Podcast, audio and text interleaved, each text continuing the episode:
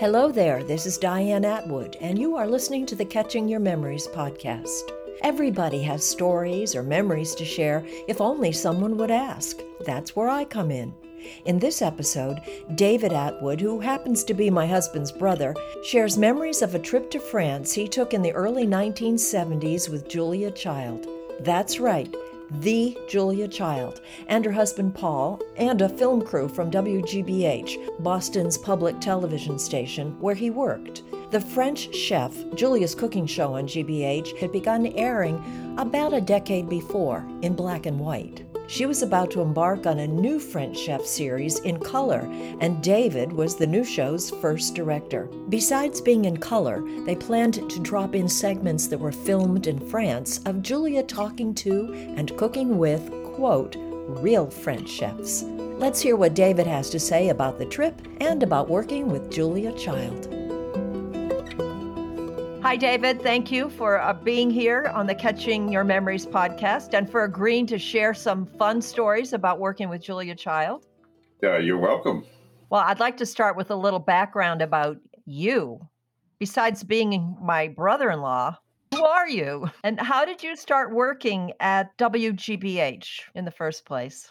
Well, when I graduated from University of Maine in 1965, I worked that summer for my father's station. And then I came to Boston and I needed a job. I made an alphabetical list of the stations. WBZ was first. They said, We'll put you in the mailroom. I was shocked. I drove down the street to WGBH, which was alphabetically next and also the closest. They were desperate for people and they said, Can you start Wednesday? And I went, Yes. So I started Wednesday at $80 a week as a crew member in the fall of 1965. Right place, right time. They were desperate for people without training. I had four years' experience in working in television studios. So tell us a little bit about your dad. You said working at your dad's station. Why don't you give us a little bit of background about that? The station was here in Portland. Yeah, yeah, WCSH. He was the general manager of the five stations, two TV and three radio. And I came home one summer and my good friends were going to get jobs. And I kind of said around the house, I got to get a job, you know, for the summer. And he said, Well, there's a job open at the station. Ooh, okay. I never thought of it never actually crossed my mind to work there. And uh, of course, I got it. It was in the film department, processing film. And then it became everything like a small station. You did everything, which I'm sure you know because you spent years and years and years there. Um, and uh, by the end of the summer, that first summer, I didn't want to go back to school. I, I wanted to keep working. I loved it. I just absolutely loved it. So, isn't that interesting? You found out that you love doing that kind of work and you had no idea before that? No idea. It never even occurred to me. Now, when you went to GBH, you were there for how many years? From 1965 till 1980, was it? Well, yes, on staff, 1965 to 1980. But then starting in 1980, I was a contractor and they contracted me to come back in and do many, all kinds of work all the way up through 2003 or four or something. And why did you make that transition, though, from being on staff to being a contractor? Did you just want to start your own business and do other projects as well? No, I left in 1980 and I went to work for a, a, company in Columbus, Ohio named QUBE, which was the first fully interactive cable company in the world. And I was out there for a year and nine months or whatever. And so, I mean, I left my full time job at WGBH to take this job in Columbus, Ohio. And then you came back to the Boston area? Uh, I came back to the Boston area and I just started I did actually freelance at WGBH. Even when I was out there, I came back. I think I did Evening at Pops or some of the series. I just took a leave of absence. But after a year, nine months, or almost two years, I got tired of that out there and decided I want to come home and go back into production, which I did. So it isn't just Julia Child who you worked with. You worked with a lot of names, people we might know if we watch public television. What are some of the shows and people you worked with besides Julia? Well, in those days, we didn't specialize. So when I became a director at the WGBH in 1967, I just worked on everything. I worked on talk shows, a lot of talk shows. When Evening at Pops came along, I was one of the directors for Evening at Pops and Evening at Symphony and a whole bunch of stuff. Did you also work on shows like Masterpiece Theater and Mystery? I did introductions to Masterpiece Theater and Mystery, tons of those with Alistair Cooke and Diana Rigg. I mean, that was just kind of like the regular stuff that we did. Where does the French chef fit in there? Well, Julia recorded shows starting in black and white, starting in, I think, 1963 up through 1966 when she stopped for four years or almost four years, I think, to write another book.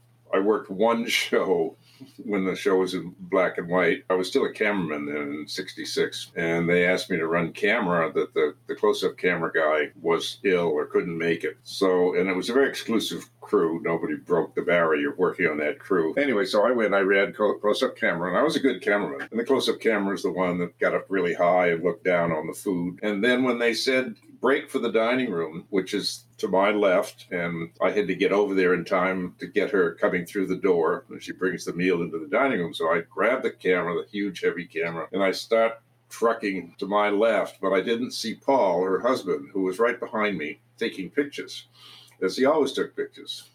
And I kind of cleaned him out. I didn't knock him down, but I sent him flying across the studio. And uh, I thought, well, I'll never work on this show again. That's the end of that. But when 1970 rolled around, they called me and they said, we have a new series, French Chef, now in color. We need a director, and it's you. I went, oh, really? Me? Yes. I want to go back to that incident for a second because um, I watched the HBO Max series, Julia, that's airing right now.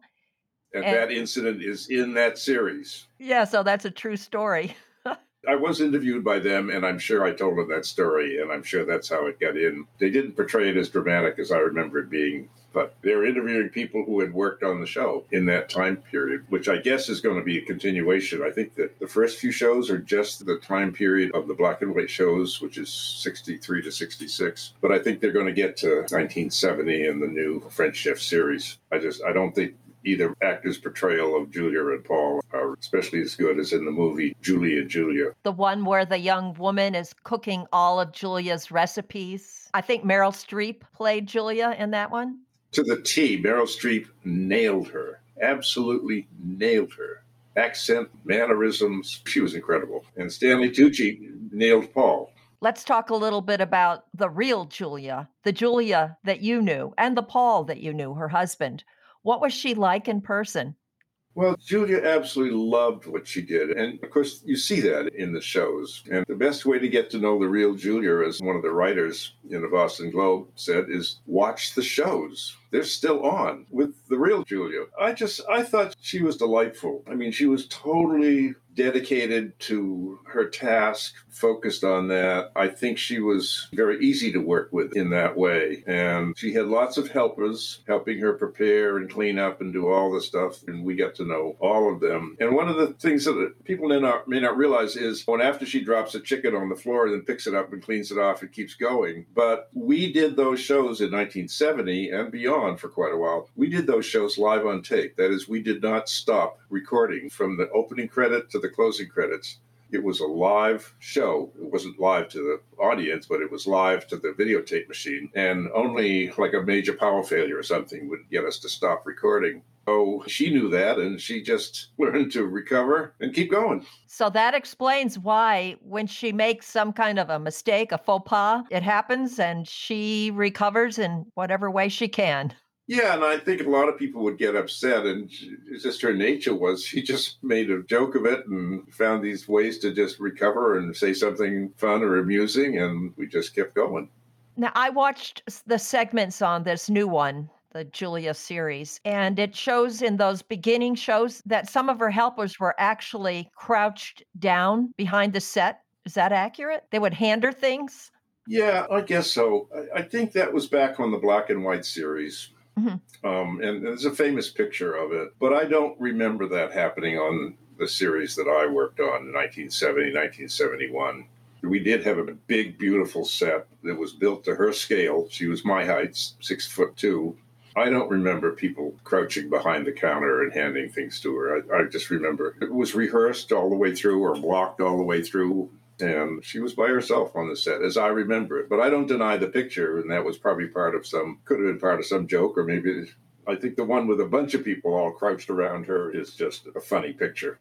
What was her husband paul like Paul was a little distant, demanding, except when we, because we, we had this seven week trip to France, which I'm sure you're going to ask me about, to shoot film. And my memory is when we got to southern France, where they had a house close to the coast, I just remember Paul being like a different person he was much more fun and energetic and let's do this or let's see you know and showing us around and that's my memory. It was like a, a, different person. You know he spoke the language as she did but i think he enjoyed sending us places having experiences while we were there in between shooting times. From what i've read about their history is that it was paul who introduced julia to fine food and fine wine.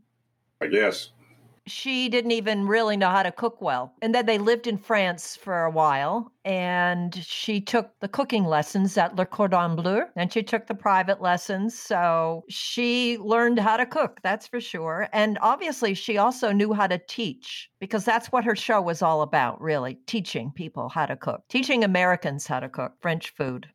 Yeah, but it was also designing her recipes to make it easy for people to cook. It wasn't this horribly difficult thing. That I think her recipes were just designed to be accessible to people, more accessible than people really thought. I mean, an omelet's an omelet. What do you need? Eggs, butter, stir, and throw it in the pan. But the idea of cooking a French omelet is a little bit intimidating. And so she took away that intimidation. That's right. Until she showed you how easy it was in that first interview. and was that interview true to form? I don't know. I wasn't there. I wasn't there at that time. I hadn't even started working.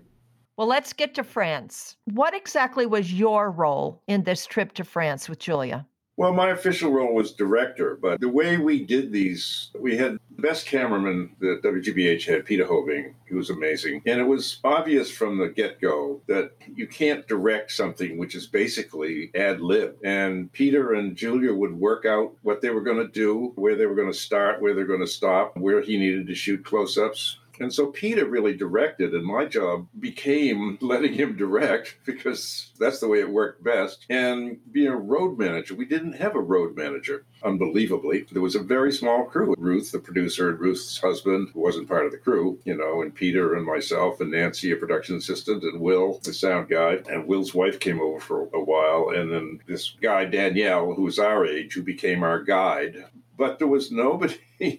I ended up renting cars, booking hotel rooms, finding places to have dinner. I mean, taking care of all of this stuff, seeing equipment get moved. And uh, so I became the road manager. Although when we were shooting, I would always give the go cue, which is allez-y, and they would go together. So that became my role, and it needed to be done. And, and I did it, and Peter did the directing brilliantly. So, the whole goal of this trip, which was about seven weeks, was for you to visit various areas of France. Julia would be interviewing French chefs, real French chefs, as you said, quote. Yes. In their restaurants, in their kitchens. These segments would be edited and they would be put into those live segments yes. that got shot back yes. in the studio. Yeah, yeah. And Julia was like her own producer, too. She did all the research. She found all these chefs. She went and talked with them and interviewed them and they figured out what dish. And then she wrote all of this in letters to send them back to Ruth, the producer. And we were getting closer to the time when we were supposed to leave for France, and we didn't have any plan there was no plan. Then Ruth said, Well, I booked a couple flights to Paris, and there was no plan beyond that. So I was terrified because I'd never been to Europe. I'd never shot on a film shoot. I was terrified. So I finally said to Ruth, I said, Can I see Julia's letters? And she said, Oh, yeah, here. And she handed me the letters. So I read the letters, and from the letters, I made up from scratch a schedule for the whole shoot the whole time, starting with going a week early, surveying in Paris, going up to Rouen, surveying up there. And amazingly, we never left that schedule except at the very end when Peter got hurt, basically by so much shoulder camera work that he had pulled muscles. So maybe we scheduled, you know, one day at the very end. Other than that, we stayed on that schedule that I made up from, from scratch or from her letters. Obviously, they picked the right person to be the director. Yeah, well, no, because I was terrified. You know, what are we going to do? Your experience was in the studio, which is a totally different environment than being out in the field. Explain the difference for people who don't know. Well, in the studio, you're in a studio in a control room and it's multi camera and you're cutting the cameras, taking one, take two, three, whatever, as the things unfold in front of you. Some of it is ad lib, some of it is well rehearsed. It's just a very different experience than being in a single camera, single film camera shoot out on location someplace. So when you're out on location, she's used to ad libbing and she would have done ad libbing out there, even though in both instances she had an idea of what she wanted to say. But there's a lot of kind of conversational style? In all instances, she had found these chefs and picked a recipe, gone and met with them, spent time with them, basically like a producer. And when I watched some of these episodes later, I was amazed. I didn't appreciate it at the time about the number of roles that she played. First, as a producer who had lined up this person and said what the recipe was going to be and figured it all out ahead of time. She was a host. She was being a host. She was a translator. She translated everything as we went. She translated all the French into English as we went. She just fit it right in naturally somehow. And then she also helped cook she was all doing all these things at once. Totally amazing. Did you get to eat the food that they cooked? Not a lot. But no. some. Some, yeah, but rather than stop and get something to eat there on that recipe, we needed to get cleaned up, packed up, loaded back up in our wagon, and get ready for the next day. One of my joys of the whole trip was our entertainment was dinner every night we went out as a group to dinner and we would spend two hours or more having wine, having one course after the other, having conversation. I had never experienced that in my family in my life. And I came away from it going, wow, this is great. and are you talking about just the crew or did Paul and Julia at least tell you where you ought to go and eat? No. So we did have dinner with Paul and Julia occasionally. We had a wonderful dinner in Paris when we were out on the survey, which and this is a story from the trip, a great story from the trip. So we went to the I think the restaurant was La Tour d'Argent, which was I think a five-star restaurant. We were on the survey, so it was me and maybe Peter Hovey, the cameraman. Uh, the other crew hadn't arrived yet, and Danielle, our incredible guide. I'd never been to a five-star restaurant in my life, and of course it was fabulous.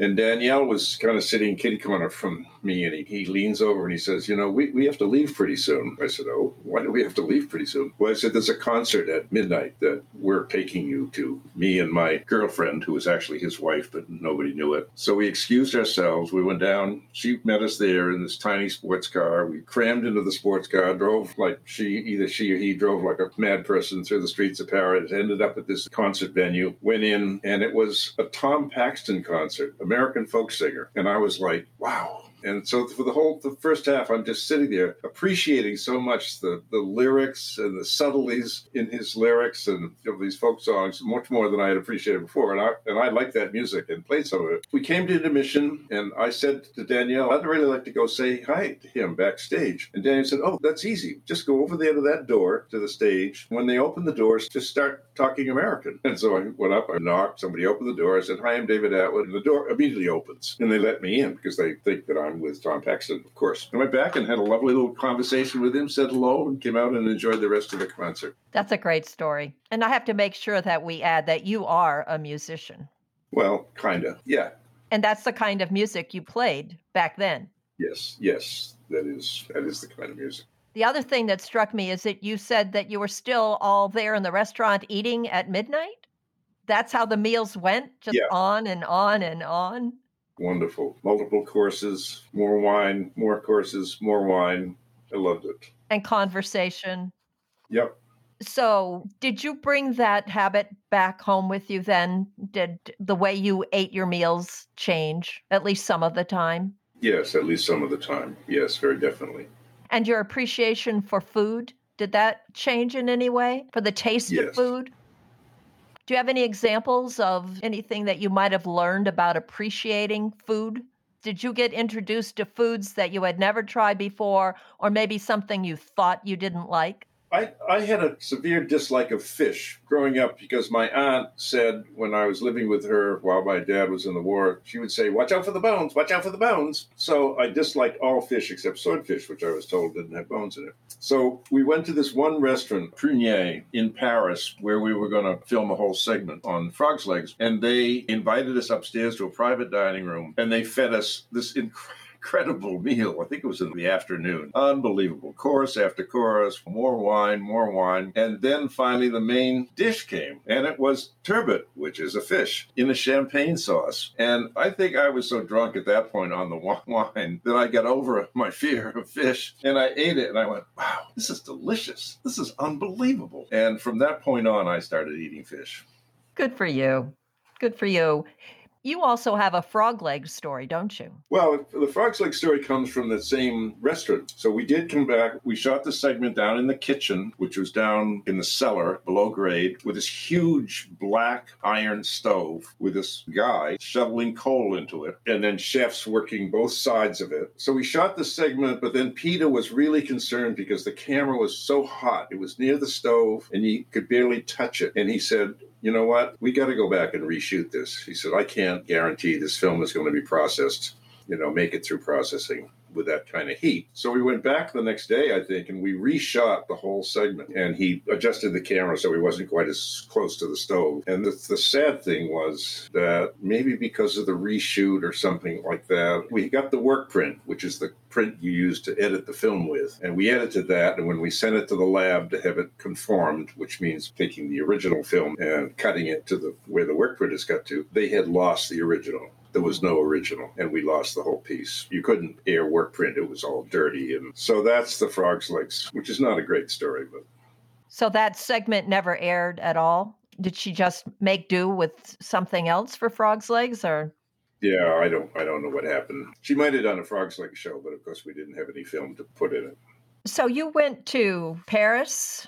What are all the places you went to we went to Paris. We surveyed in Paris. We drove up to Rouen. We surveyed up there, and that was for Press Duck or something. We came back to Paris. We did some more survey. We flew to Nice. We met the crew in Nice. We shot segments in Nice. Um, Cannes. We drove to Marseille. We shot in Marseille. There's a great story from that. What? When we were in Marseille, Marseille, the port city, and the film segment was going to be shot in the old port where the fishing boats come in. And on that occasion, we had dinner with Paul and Julia. And it was one of the rare occasions we had. We went for bouillabaisse, which is the famous fish recipe. And then afterwards, somebody said, maybe Daniel said, let's drive up to the mountain. There's this mountain. And he said, there's a lookout up there where you can just walk out on this lookout and look down at the city. And there was a monastery up above on the hill. So we drove up. We were the only ones, the only car in the parking lot. We got out, we walked out on this boardwalk and looked down at the city, had a cigarette, whatever. It was beautiful. It was magical. Walked back, got in the car. That was me and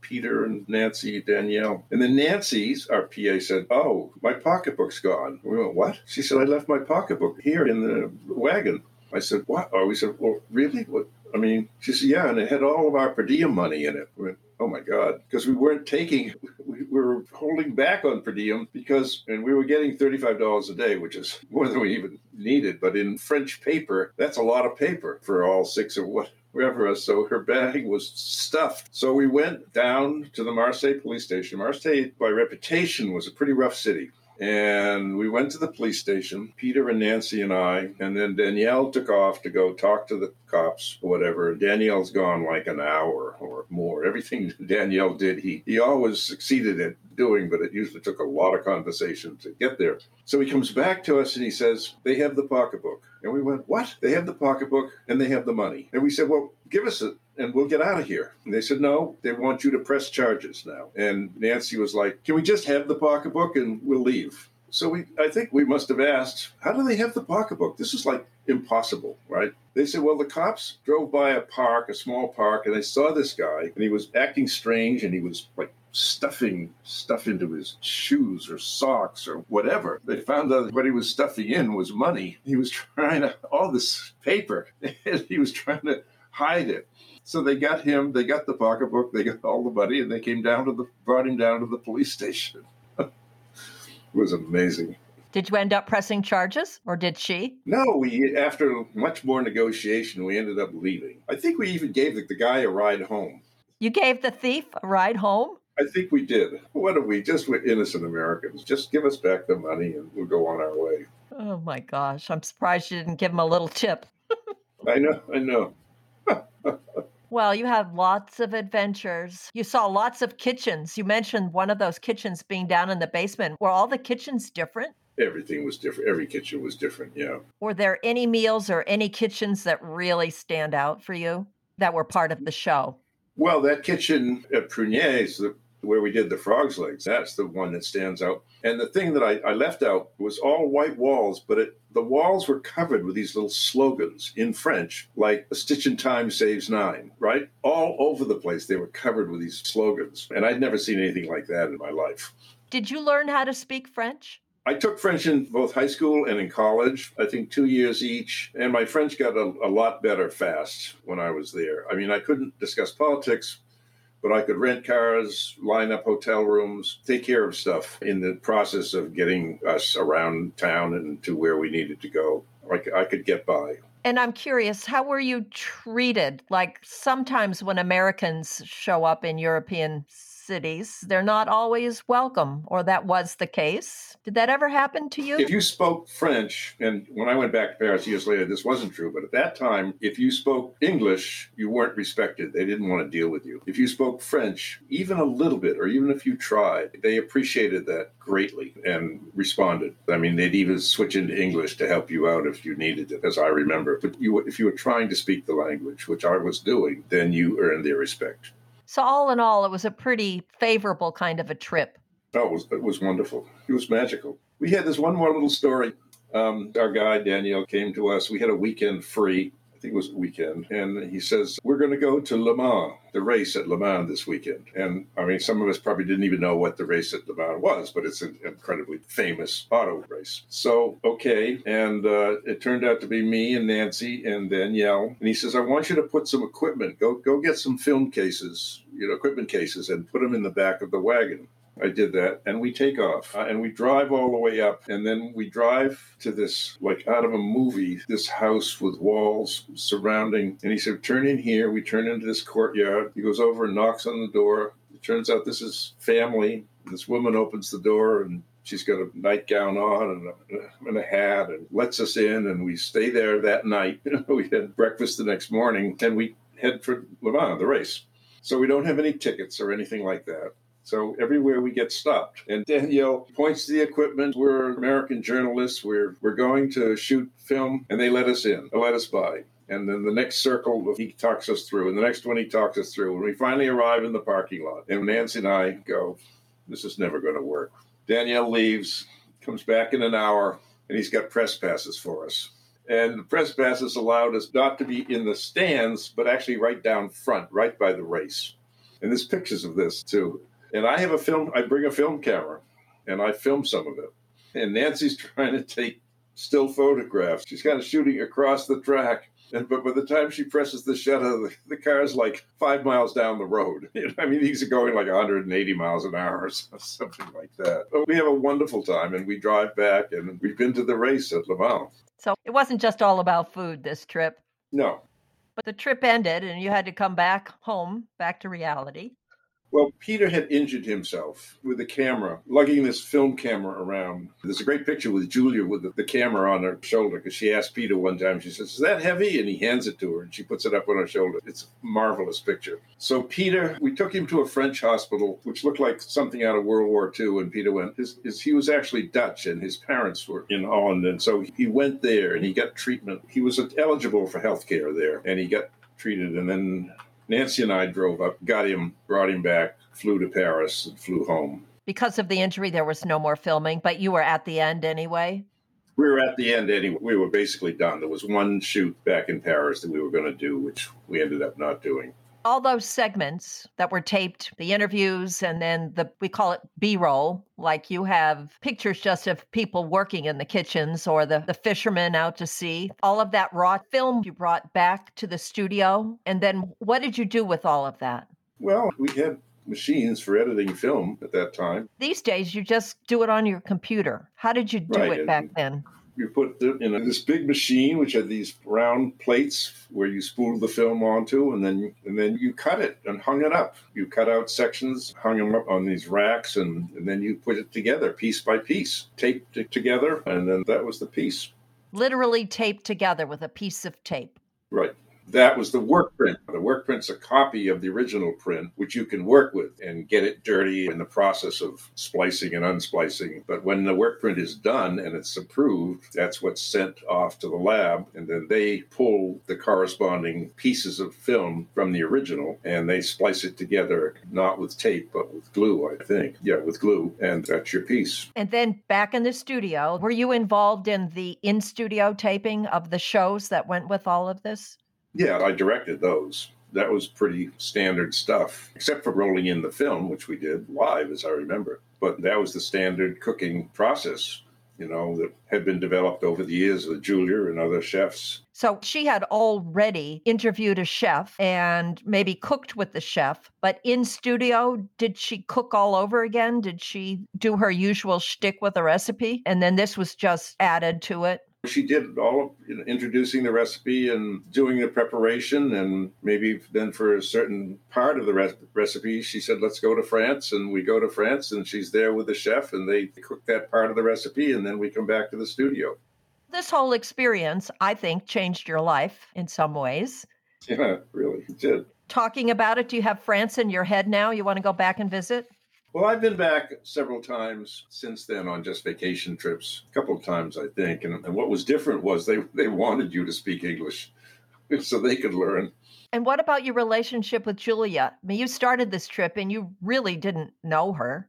My relationship was fine. It was um, professional, but pleasant. And I mean, I think she was a delight to work with you absorbed her energy. She had so much enthusiasm and energy for what she was doing, and it just it was catching. There's a segment I think in one of the new Julia series. It said something about Julia complained about the kitchen, and I shook my head and I said, in my memory, I never remember Julia complaining about anything. She didn't complain. She just made do. I think one point in the new kitchen, 1970, which was built for her, built to her scale, she said that the ovens, which were off to her right, were too low, you know, and could they be brought up higher? And we just had the set people come in, take them out, move them up because she wanted it to be easier for her to reach in and she wanted it, it would be easier for the audience to see things going in and out. And she was right. And it was probably not a big deal. But that's not, to me, was never complaining. That was just making a suggestion of what she thought would make a better shot. But I thought she was just a delight. I only worked with her for, what, a couple of years. And many, many years later, she was in there doing a, a fundraising thing. She was cooking with some famous Boston chef, and they were doing it on one of these fundraising drives. And I was out in the scene dock, which is the area outside the studio where you kept scenic things. And I walked around the corner, and there she was. And she threw her arms wide, and she said, David. And she came over and gave me a huge hug.